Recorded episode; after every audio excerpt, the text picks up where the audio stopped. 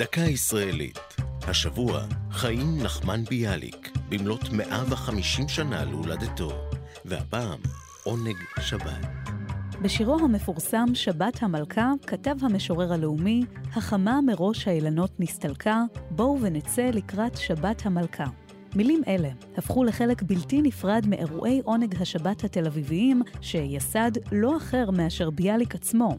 עונג השבת הביאליקי הראשון התקיים ב-1926, שנתיים לאחר עלות המשורר לארץ. המקום היה בית הספר למוזיקה שולמית, ברחוב הרצל בעיר. הייתה זו התכנסות לשם עיסוק בדברי תורה והגות, קריאת שירה ושירה בציבור, כשברקע מהדהד הפסוק מספר ישעיהו, וקראת לשבת עונג. משראו ביאליק וחבריו כי בית הספר הקטן צר מלהכיל את הקהל, הועברה הפעילות לגימנסיה הרצליה הסמוכה, ומשם למרכז התרבות אוהל שם ברחוב בלפור בעיר.